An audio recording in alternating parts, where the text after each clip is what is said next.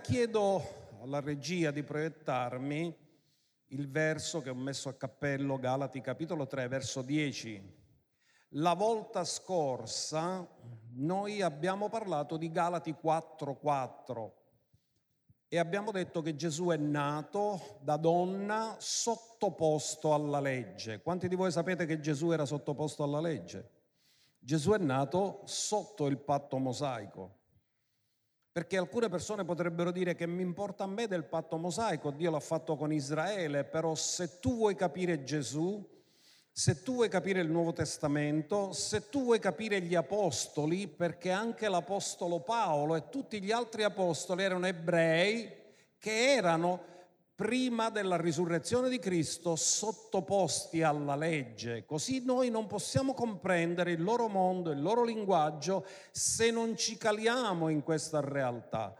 Quindi questa mattina cercheremo di capire meglio quello che dice la scrittura intorno a questo patto e facciamo un riepilogo di quello che abbiamo detto già la volta scorsa, anche perché per ora tutti un poco sono in ferie, quindi non tutti sono presenti a tutti i servizi. Quindi cerchiamo di fare partecipare quanto più persone possibile, anche di quelli che magari alla radio non hanno seguito la volta scorsa, possono capire meglio di che cosa stiamo parlando. E abbiamo detto che ci sono tante scritture che ci fanno capire le cose della parola di Dio. Intanto questo verso, guardate cosa dice, ora tutti coloro che si fondono sulle opere della legge, con i 613 precetti, sono sotto maledizione.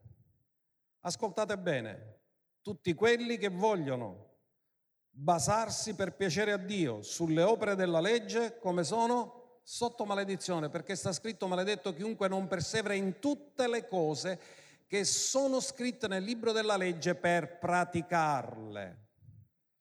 Chi è che è riuscito a praticare tutte le cose della legge? Solo Gesù. Quindi tutti gli altri ebrei che hanno provato a mettere in pratica i 613 precetti, ma non solo doveva essere fatto in un giorno, ma tutti i giorni sono trovati tutti mancanti e quindi sotto maledizione e stranamente l'unico che è stato benedetto perché ha ubbidito a tutti poi è divenuto maledizione perché sta scritto maledetto chiunque ha preso al legno. Quindi l'unico salvato per opere poi è divenuto maledizione perché ha dovuto adempiere la profezia che dice maledetto chiunque è appeso al legno, ma lui l'ha fatto come nostro sostituto per rimuovere tutte le maledizioni che c'erano su quelle persone che facevano parte del patto mosaico. Ma dicevamo, ci sono un sacco di scritture da Esodo 20 dove sono riportati i famosi dieci comandamenti fino a Deuteronomio 28 dove ci sono benedizioni e maledizioni. Poi abbiamo parlato che il patto mosaico Dio lo ha fatto solo con gli ebrei, la Chiesa e i gentili non c'entrano niente. Poi lo approfondiremo queste perché noi eravamo estranei ai patti della promessa. Non c'era nessun patto che ci riguardava personalmente se non il patto con Noè che Dio aveva promesso che non avrebbe più distrutto la terra, ma molti gentili neanche lo sapevano di tutto questo. Poi abbiamo parlato delle disposizioni del patto, perché si dice normalmente quando si parla della legge di Mosè che la legge di Mosè è costituita da dieci comandamenti. Non è così, è riduttivo. Ci sono 613 comandamenti o precetti. Di questi 365 erano proibizioni e 248 erano cose che si dovevano fare tutti i giorni per tutta la vita. Risultato impossibile da poter praticare e non venire meno in qualcuno di questi precetti che Dio aveva dato. Quindi il patto dice, ma il patto eh, è stato suggellato da qualcosa di forte? Sì, perché quando il patto è stato ricevuto, la nuvola della gloria per sei giorni ha coperto il monte Sinai. E il settimo giorno Dio chiamò Mosè e da mezzo alla nuvola e lo chiamò per poter stare con lui e potergli affidare poi le tavole della legge scritte direttamente col dito di Dio. Il patto mosaico, a differenza dei patti incondizionati, è un patto condizionato. Ora vi do una scrittura in Esodo 15 verso 26 che comincia con se, ognuno dica se. Se pone una condizione, giusto? Qual era la condizione per essere guariti, per godere della guarigione divina? Se tu ascolti attentamente la voce dell'Eterno, il tuo Dio, e fai ciò che è giusto ai suoi occhi, e porgi orecchio ai suoi comandamenti e osservi tutte le sue leggi. Quante? C'è qualcuno che è capace di fare questo? Io non ti manderò addosso alcuna delle malattie che ho mandato addosso agli egiziani perché io sono l'Eterno, il tuo medico, l'Eterno che ti guarisce. Ora questo verso è tagliato perfettamente e si adatta solo a una persona che è l'Eterno stesso che ci guarisce. È adattato assolutamente a Gesù perché l'unico che ha potuto adempiere questo è Gesù. Quindi qui vediamo che il patto è condizionato e non andiamo a scendere nei particolari su quello che erano le benedizioni e le maledizioni che c'erano riportate in Deuteronomio 28. Poi sappiamo che poiché Dio sapeva che la legge è santa, ma l'uomo è peccatore, stabilì un sacerdozio perché se una persona perdeva la comunione con Dio peccando, come faceva a ritornare in comunione con Dio? Allora Dio stabilì il sacerdozio aronico-levitico. Attraverso questo sacerdozio la persona poteva offrire dei sacrifici li portava al sacerdote, il sacerdote faceva il sacrificio di sangue, l'animale innocente si caricava del peccato di quella persona e la persona riceveva l'innocenza di quell'animale che non era colpevole di niente. Con questo modo Dio stava preparando il popolo a fargli capire che la salvezza sarebbe venuta attraverso un innocente che paga per i colpevoli, che è quello che poi Gesù ha fatto sulla croce per noi. Li stava preparando a creargli una mentalità, questa mentalità dell'innocente che paga per i colpevoli. E la legge mosaica ha istituito quindi il sacerdozio aronico-levitico che poi è terminato quando Gesù, il sacrificio perfetto, è stato offerto al posto nostro sulla croce come sostituto nella nostra vita. La legge eh, dava anche delle restrizioni dietetiche, cioè gli ebrei non potevano mangiare tutto, c'erano cose che potevano mangiare e altre cose che non potevano mangiare, l'abbiamo detto la settimana scorsa.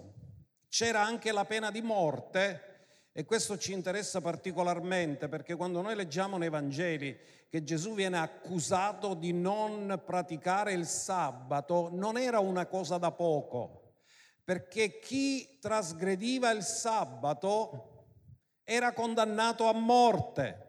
Quindi non era una cosa che si stavano facendo una discussione, era un'accusa per fare sì di trovare il modo per farlo morire. Quindi noi dobbiamo capire che la pena di morte era anche applicata per chi non metteva in atto e praticava il sabato, lo Shabbat, che era il segno del patto mosaico, oltre a tutte le altre cose. Poi abbiamo imparato che la circoncisione nel patto mosaico c'era ancora, ma non aveva lo stesso significato che aveva nel patto abramico. Nel patto abramico la circoncisione era il segno del patto.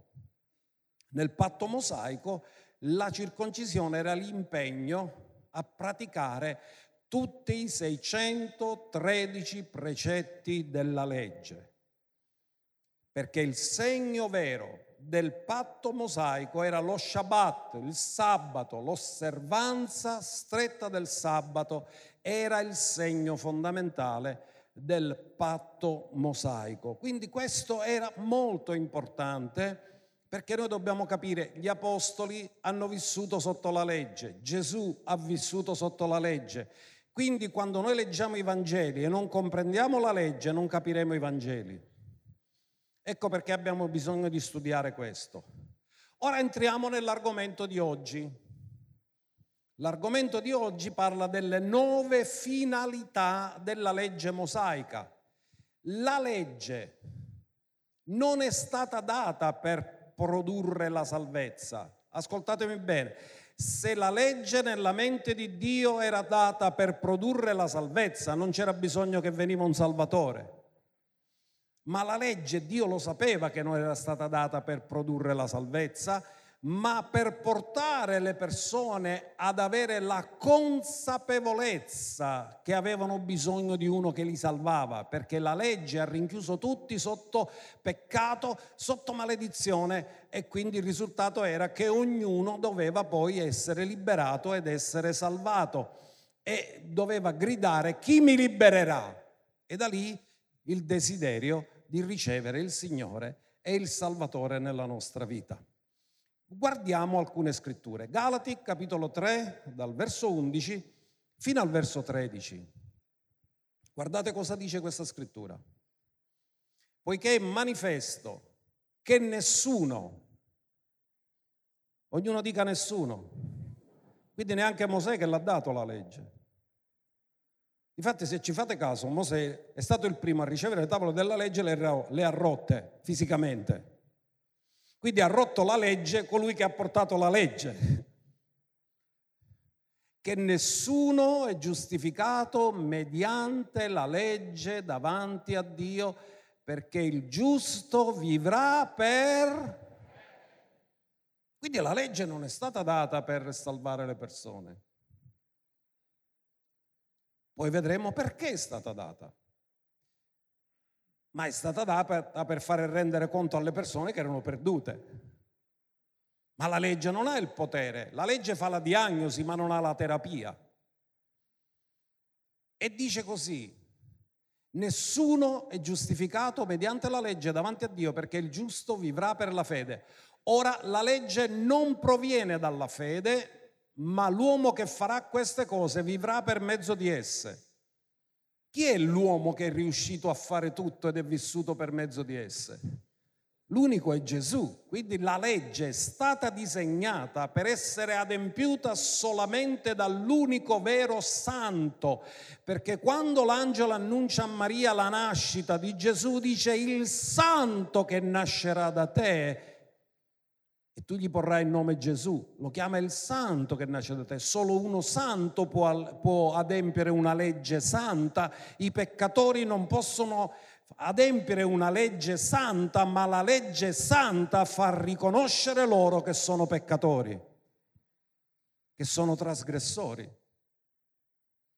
Ora la legge non proviene dalla fede, ma l'uomo che farà queste cose vivrà per mezzo di esse. Andiamo al verso 13 Cristo ci ha riscattati dalla maledizione della legge, essendo diventato maledizione per noi, poiché sta scritto maledetto chiunque è appeso al legno. Da un lato lui viene reputato giusto dal tribunale dei cieli, perché non ha trasgredito mai in nessun giorno della sua vita nessuno dei 613 precetti della legge. Quindi era l'unico benedetto e il benedetto adempie la profezia che è maledetto colui che è appeso al legno. L'unico benedetto diventa maledetto per caricarsi la nostra maledizione. E fa terminare la legge, perché il termine della legge è Cristo. Quando il suo sacrificio viene offerto, tutti gli altri sacrifici mosaici non hanno più motivo di esistere perché tutto è stato compiuto e potete capire perché sulla croce lui ha detto te stai. Ora guardate, la salvezza è stata sempre per grazia mediante la fede, perché io vi dico una cosa, la salvezza dall'inferno c'era già nell'Antico Testamento, perché c'era il seno d'Abramo. Abramo fu giustificato davanti a Dio, sì o no? Ci sono state persone che sono state giustificate nell'Antico Testamento, i santi dell'Antico Testamento? Sì, ma non per mezzo della legge, ma per mezzo della fede. Nessuno di loro è stato salvato per mezzo della legge. Perché guardate cosa dice ora la scrittura in Romani 3:20, ora lo possiamo capire meglio studiando da Romani 3:20 fino al verso 22. Poi vi voglio dare una chicca molto importante per farvi capire meglio. Nessuna carne, toccati. C'hai la carne? Quindi parla per te. Nessuna carne sarà giustificata davanti a lui per le opere della legge. Quanti? Nessuna carne. Difatti cosa dice? Mediante la legge infatti vi è la conoscenza del peccato, non la salvezza dal peccato. Quindi l'avete compreso perché Dio ha dato la legge. Dio ha dato la legge per farti conoscere ciò che è buono da ciò che non è buono, ciò che è peccato da ciò che non è peccato, perché senza la legge tu non avresti mai capito cosa è buono da cosa non è buono. Ma ora, indipendentemente dalla legge. Quindi la salvezza non dipende dalla legge, è indipendente dalla legge.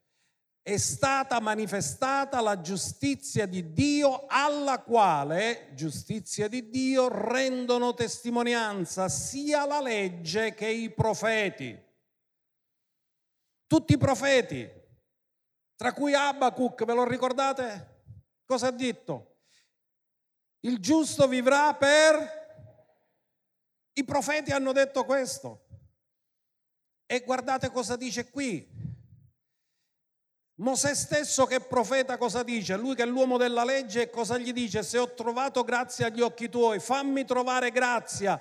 Il profeta della legge chiede a Dio grazia. E come si ottiene la grazia? Mediante la fede. È stata manifestata la giustizia di Dio alla quale rendono testimonianza la legge e i profeti. Andiamo al verso successivo. Cioè la giustizia di Dio mediante la in Gesù Cristo. Ognuno dica la fede in Gesù Cristo. Allora Dio quando ha dato la legge ha fatto capire che la legge avrebbe chiuso tutti come peccatori, sviati, lontani da Dio, condannati, maledetti, perché c'era bisogno di credere in Gesù Cristo e mediante la fede in Cristo verso tutti e sopra tutti coloro che credono, perché non c'è distinzione tra giudeo e greco. I giudei erano sotto la legge, i gentili no. Ma ora tutti e due vengono salvati allo stesso modo, per grazia, mediante la fede, indipendentemente dalla legge perché se la salvezza dipendeva dalla legge era solo per gli ebrei, perché il patto Dio l'ha fatto solo con gli ebrei, ma se la salvezza è per tutti non dipende dalla legge, dipende dalla fede in Cristo Gesù.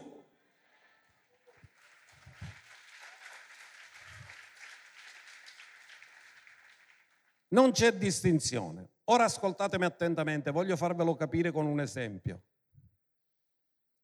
Quello che è scritto del popolo di Israele dice che è scritto per noi che siamo negli ultimi termini dei tempi. Ora ditemi una cosa, quando Israele è stato salvato e tirato fuori dall'Egitto per essere condotto nella terra promessa, che cosa li ha salvati? Una regola o un agnello? Li ha salvati un agnello. Cosa le ha salvate? Il sangue di quell'agnello che hanno messo sugli stipiti delle case e sulle porte. Quindi l'agnello è stato il loro riscatto, l'agnello è morto e loro sono stati liberati. Il sangue è stato versato e loro sono usciti. Quando loro sono usciti dall'Egitto non era più il faraone il loro padrone, quindi sono stati riscattati dal sangue dell'agnello. Ci siamo? E quando fu data la legge?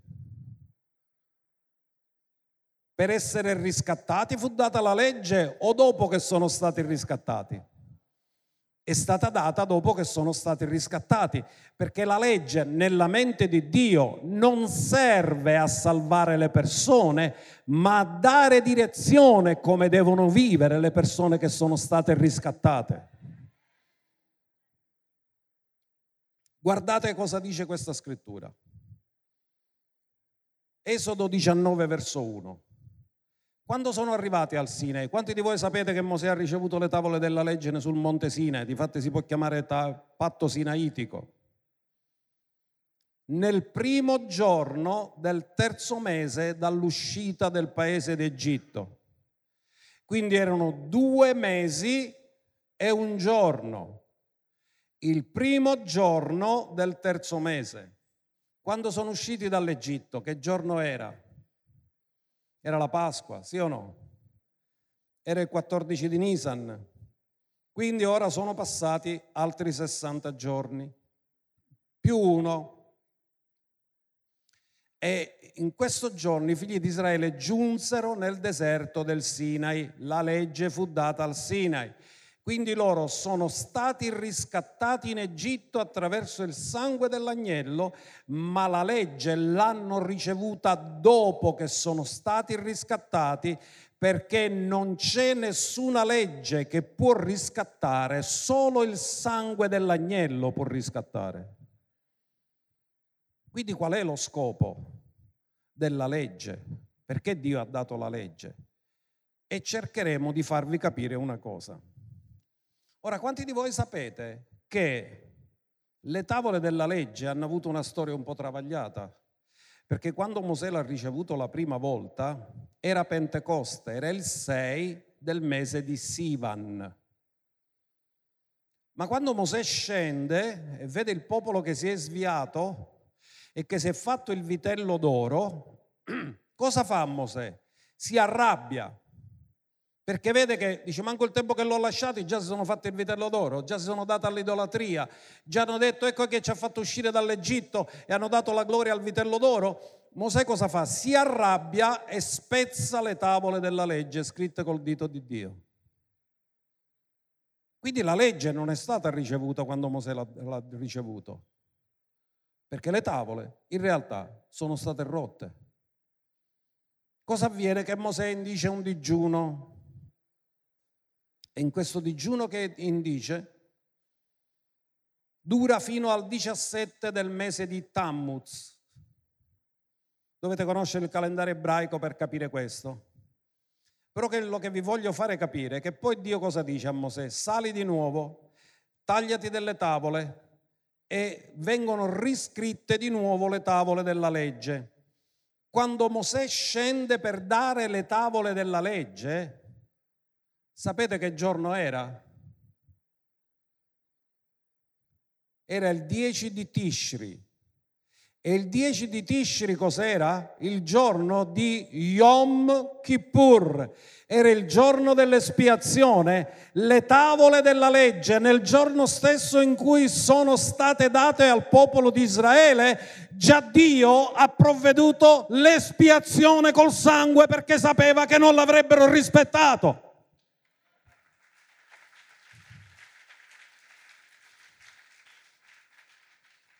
10 di Tishri è la data quando Mosè riporta le tavole della legge la seconda volta al popolo.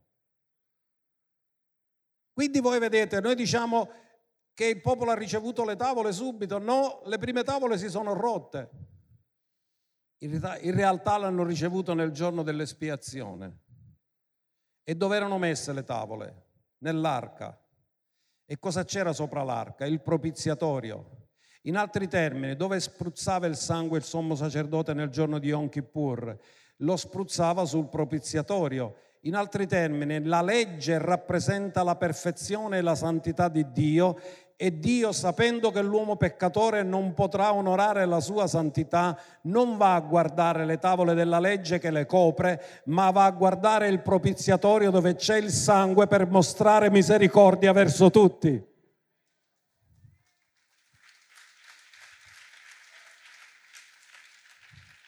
Allora, cerchiamo di capire perché Dio ha dato la legge. Primo motivo, per mostrare che Dio è santo, per mostrare la santità di Dio. Siate santi come io sono santo. ma quando ha detto come io sono santo, come faccio a sapere come Dio è santo se io non so cosa lui pensa dell'etica e della morale? Quindi lui ha dato le tavole e tutte le altre leggi derivano da lì e ci ha mostrato quali sono i suoi standard alti di etica e di moralità. Così Dio si è rivelato santo. Siate santi, poi ha detto come io sono santo. Quindi la legge era per rivelare agli uomini la santità di Dio. Santo, santo, santo è il Signore Dio dell'universo. Il cielo e la terra sono pieni della sua gloria. E la legge ha rivelato l'alto standard di santità di Dio quindi chiunque si accosta al Signore sa che si accosta a un Dio tre volte santo. E questo è stato il primo scopo. Il secondo scopo, abbiamo detto che la legge è stata data a un popolo riscattato. Quindi a che cosa è servito? A dare delle illustrazioni su come vivere la loro vita di ogni giorno. Quindi ha dato una direzione di etica di condotta, cioè come si dovevano comportare. Loro sapevano quello che Dio aveva detto, come si dovevano comportare in tante situazioni della loro vita. Il terzo scopo, il popolo di Israele festeggiava lo Shabbat, ve lo ricordate, ma nello Shabbat era una festa familiare in altri termini, Dio aveva detto tutti statevi a casa, nessuno esca di casa, massimo 890 metri dal venerdì sera al sabato sera. Quindi era riservata alla famiglia, ma non c'era un'attività di culto nazionale e comunitario. Cosa ha fatto Dio? Si è inventato il Levitico 23, rivelato a Mosè, le sette feste dell'Eterno. Quante erano le sette feste dell'Eterno? E quante di queste erano obbligatorie per tutti i maschi della nazione di Israele? Ce n'erano solo tre. Era Pasqua, Pentecoste e Tabernacoli. Quindi la chiamavano la festa degli azimi, la festa del delle settimane, Pentecoste, perché era sette settimane dopo la Pasqua, il cinquantesimo giorno era Pentecoste. E poi la festa autunnale dove loro si ricordavano che i loro padri avevano abitato nel deserto non in case fabbricate ma in tende, in capanne, la, tes- la festa delle capanne. Queste feste erano feste dove il popolo di Israele si doveva spostare nel luogo dove c'era il tabernacolo e più tardi dove c'era il Tempio. Ai tempi di Gesù c'era il Tempio costruito da Erode. Dov'è che andava Gesù a festeggiare le feste? Scendeva da Nazareth a Gerusalemme. Ora comprenderete perché Gesù doveva andare Ora comprenderete che lui è sotto la legge, che lui deve osservare questi dettami della legge e se non li osservavi, questi dettami della legge perché erano i sabati dell'Eterno, rischiavi la pena di morte. Quindi Gesù, quando i suoi fratelli in Giovanni 7 c'è la festa dei tabernacoli e nella festa dei tabernacoli i suoi fratelli gli dicono vai e già avevano deciso di uccidere Gesù Gesù, nonostante che è minacciato di morte, ci va lo stesso alla festa dei tabernacoli perché ha più timore di Dio che degli uomini. Però ci va con prudenza. Ora comprendete, tu potevi dire, ma non poteva fare a meno di andarci. Se non ci andava avrebbe trasgredito la legge e poteva essere reo di morte legittimamente perché aveva trasgredito la legge e se moriva per avere trasgredito la legge non poteva morire per noi. Quindi lui ha fatto un percorso netto senza mai fare nessun peccato, ha ubbidito tutte le cose della legge e il popolo di Israele cosa faceva? Doveva presentarsi. Ma erano tutti ubbidienti? Gli ebrei a partecipare alle feste? No, Perché nel giorno di Pentecoste quanti discepoli aveva Gesù? Se ne sono presentati 120, ma lui aveva i 12, i 70 e i 500. Quindi gli altri dove erano? Notate che se anche c'era la legge, trasgredivano la legge. E nel giorno di Pentecoste tutti dovevano essere là. Perché lo Spirito Santo è sceso nel giorno di Pentecoste? Perché c'era il massimo dell'assembramento delle persone. Non è che lo Spirito Santo è sceso quando non c'era nessuno. È sceso quando c'era la folla più grande del popolo di Israele che popolava Gerusalemme. Quindi tutte le feste erano state stabilite dal patto mosaico perché il popolo di Israele avesse delle feste nazionali, oltre che le feste familiari, dovevano avere le feste nazionali. Ma cosa ha fatto Dio nelle feste? Ci ha rivelato il suo calendario, perché nelle feste che sono per Israele, non per i gentili, però c'è il calendario di Dio della redenzione, dalla Pasqua ai tabernacoli significa dalla morte di Gesù fino al suo ritorno quando sarà stabilito il regno che non avrà mai fine. C'è tutto il calendario di Dio della redenzione completa e si trova nelle feste, anche questo doveva essere preparatorio per il capire il proponimento di Dio nella loro vita. Quindi l'altro scopo, e siamo arrivati al quarto, il quarto scopo era che gli ebrei dovevano essere un popolo distinto dagli altri.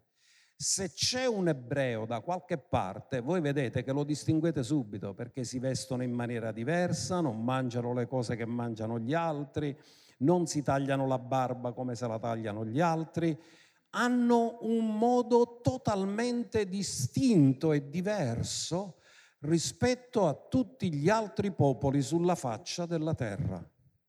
Deuteronomio 7:6, guardate cosa dice Dio di questo popolo, che è il principe delle nazioni. Poiché tu sei un popolo consacrato all'Eterno. Ascoltate bene, il popolo di Israele non ci sarebbe mai stato senza l'intervento divino, perché sia la moglie di Abramo che la moglie di Isacco che le mogli di Giacobbe erano sterili. Perché sono nati figli? Perché Dio ha fatto un miracolo. Senza quel miracolo non sarebbe mai sorta la nazione di Israele. Quindi la nazione di Israele è soprannaturale nella sua origine, perché viene da miracoli divini. E guardate cosa dice. Tu sei un popolo consacrato all'Eterno, il tuo Dio, l'Eterno, il tuo Dio, ti ha scelto. Gli vuoi dire qualcosa quando Dio sceglie? Non è sovrano quando sceglie? Per essere il suo tesoro particolare fra tutti i popoli che sono sulla faccia della terra. La legge fu data per separare un popolo da tutti gli altri popoli e renderlo il tesoro particolare di Dio. D'altra parte, il figlio di Dio dove viene? Da Israele. Da dove vengono gli apostoli? Da Israele. È un popolo speciale, è un popolo particolare è un popolo diverso da tutti gli altri popoli. E il quinto scopo, e con questo poi ci dobbiamo fermare perché non possiamo trattarli tutti, era che Dio, proprio perché aveva separato questo popolo rispetto agli altri, aveva stabilito un muro di separazione tra il popolo di Israele e gli altri popoli, il popolo della legge dagli altri popoli senza legge o con le loro leggi che non avevano niente a che fare con le leggi di Dio. Guardiamo cosa ci dice l'apostolo dei gentili, degli incirconcisi, colui che ha ricevuto il ministero per salvare i gentili. Guardate cosa ci dice in Efesini capitolo 2 dal verso 11 a seguire. Perciò ricordatevi che un tempo voi gentili, di alla persona accanto a te, sei gentile. Da dove deriva questa parola gentile? Da gens gentium, che significa gente. Quindi se non sei ebreo, sei gentile. Fai parte di questa categoria. Dio divide il mondo in tre categorie. La Chiesa, i gentili e i giudei. Gentili e giudei sono salvati e quando sono salvati fanno parte della Chiesa, ma chi non è salvato rimane giudeo sempre e i gentili restano sempre gentili. Come eravamo noi gentili? Come eravamo gentili di nascita? Dove sei nato tu? Sei nato in Israele o sei nato fuori da Israele? Quindi noi siamo gentili di nascita chiamati incirconcisi. Non glielo puoi dire alla persona accanto a te senza offenderlo, è incirconciso. da quelli che si dicono circoncisi perché tali sono stati fatti nella carne per mano d'uomo. Eravate in quel tempo come eravamo in quel tempo senza Cristo, senza Messia. Avevamo noi la promessa di un Messia? No estranei dalla cittadinanza di Israele, estranei ai patti della promessa, cioè noi patti non ne avevamo. Dio non aveva fatto promesse a noi. Non avendo speranza. Stamattina il pastore Giacomo ha detto, ah ma l'acqua ma la misrucca, sì.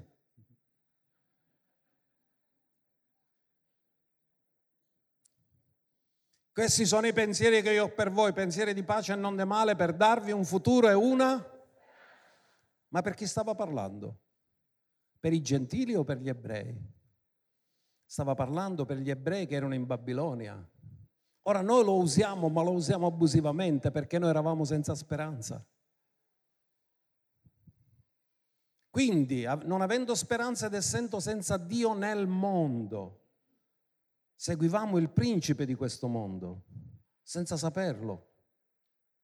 Quindi cosa ha fatto il Signore?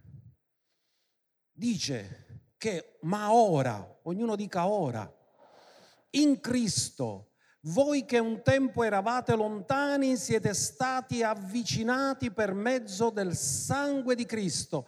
Egli infatti è la nostra pace. Cos'è che ci ha avvicinato? Il sangue di Cristo, se Gesù non avesse compiuto il sacrificio anche per noi, noi saremmo rimasti separati da tutto quello che era il piano di Dio, ma noi siamo rientrati attraverso il sangue di Cristo, il suo sacrificio meraviglioso per noi. E lui cosa ha fatto? Egli infatti è la nostra pace, colui che ha fatto dei due popoli uno e ha demolito il muro di... Cosa c'era tra noi gli ebrei? Un muro di Eravamo separati, loro avevano la legge, loro avevano le promesse, loro avevano i patti, noi non avevamo niente. E cosa ha fatto Dio? Si è inventato qualcosa di meraviglioso. Che gli ebrei, indipendentemente dalla legge, ricevendo Cristo sono salvati e i gentili che non hanno legge, ricevendo Cristo sono salvati. Cosa si è inventato Dio? L'uomo nuovo in Cristo Gesù e l'uomo nuovo in Cristo Gesù si ha per grazia mediante la fede. Andiamo avanti con gli altri versi. Avendo abolito nella sua carne l'inimicizia, la legge dei comandamenti fatta di prescrizione, per creare in se stesso dei due un solo uomo nuovo. Ognuno dica uomo nuovo. Come si riceve l'uomo nuovo? Se uno è in Cristo, egli è una nuova creatura. Le cose vecchie sono passate, sono diventate nuove. Amen.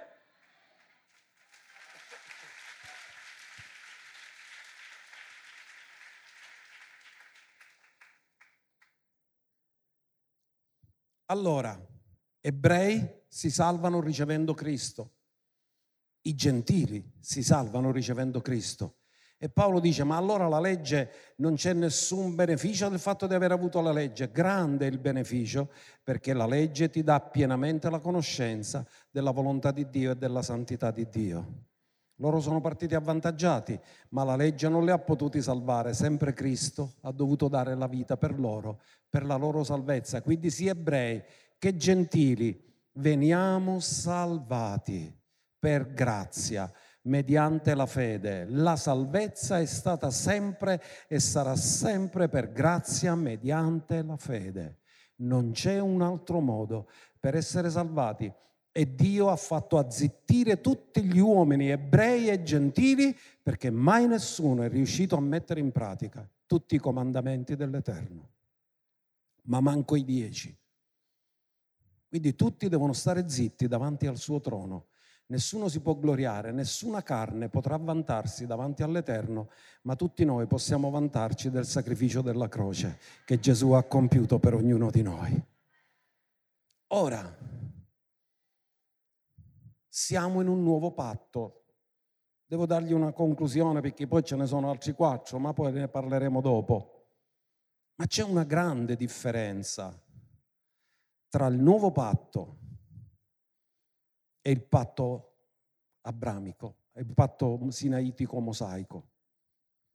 Quando la scrittura parla dell'antico patto, si riferisce sempre a quello di Mosè, si riferisce alla legge, si riferisce a quello che dice la legge e vi do delle scritture ebrei 8-10 fino a 12. Guardate cosa dice.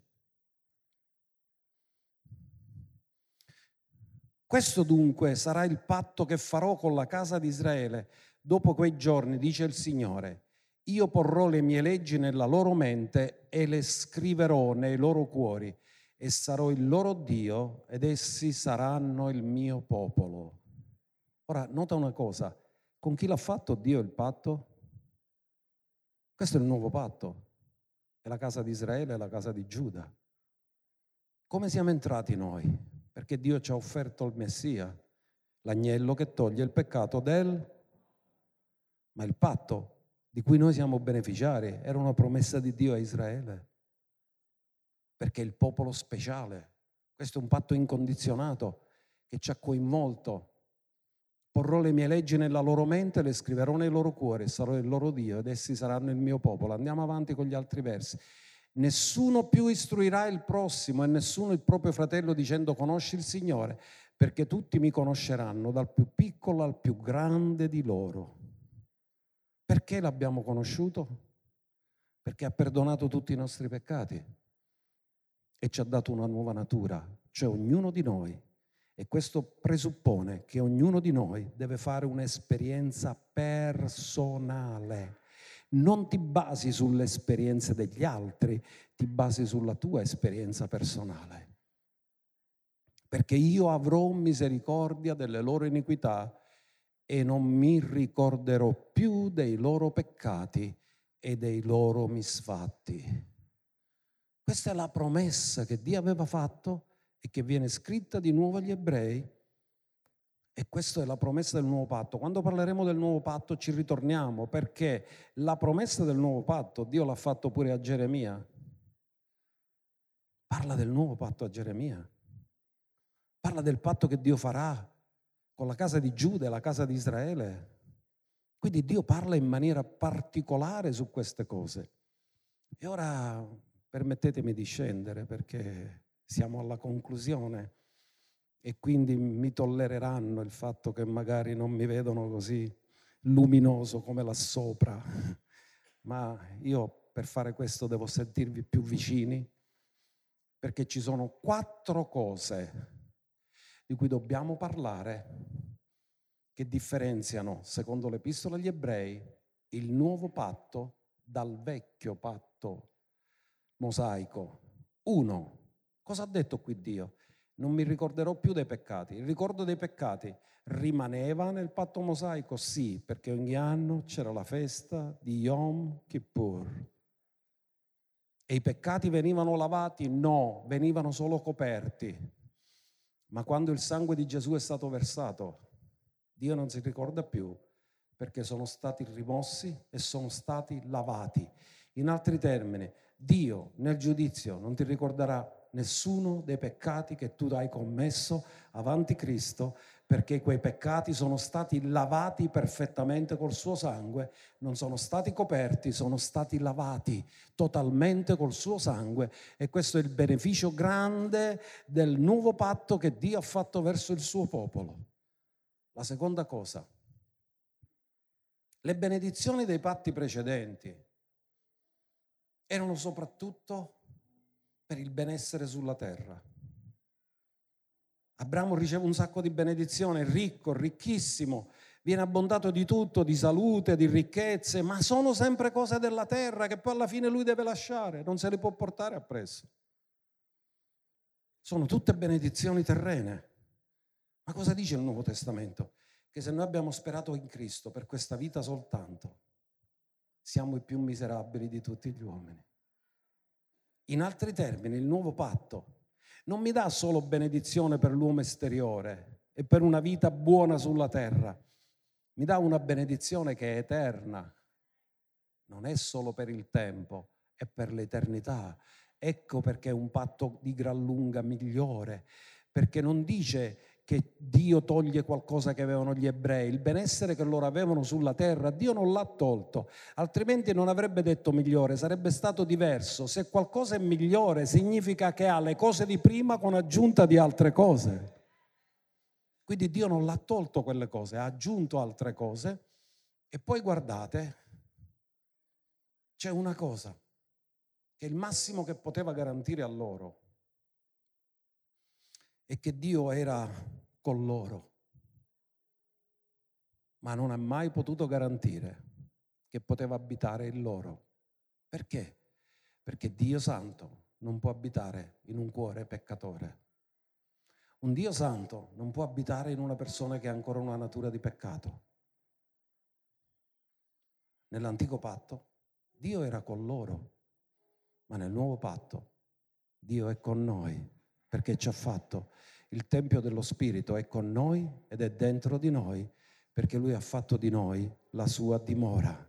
E questo è meraviglioso, glorioso. E quanto dovremmo prenderne consapevolezza il fatto che Dio abita dentro di noi e vive dentro di noi. Dillo, io sono l'abitazione di Dio per lo Spirito. E se tu prendi consapevolezza di questo, il soprannaturale diventerà facile per te, perché non lo fai tu, lo fa Lui attraverso di te. E tu hai una normale fiducia del fatto che Lui in te si manifesta in maniera meravigliosa. E poi c'è una grande differenza. Il massimo che tu potevi ottenere nel patto mosaico era essere un servo fedele. Di cosa si parla di Mosè? Fedele in tutta la sua casa. Ma noi non siamo servi. Cosa ha detto Gesù? Io non vi chiamo più servi, vi ho chiamato amici. Ma dopo che è risuscitato dai morti, cosa ha detto alla donna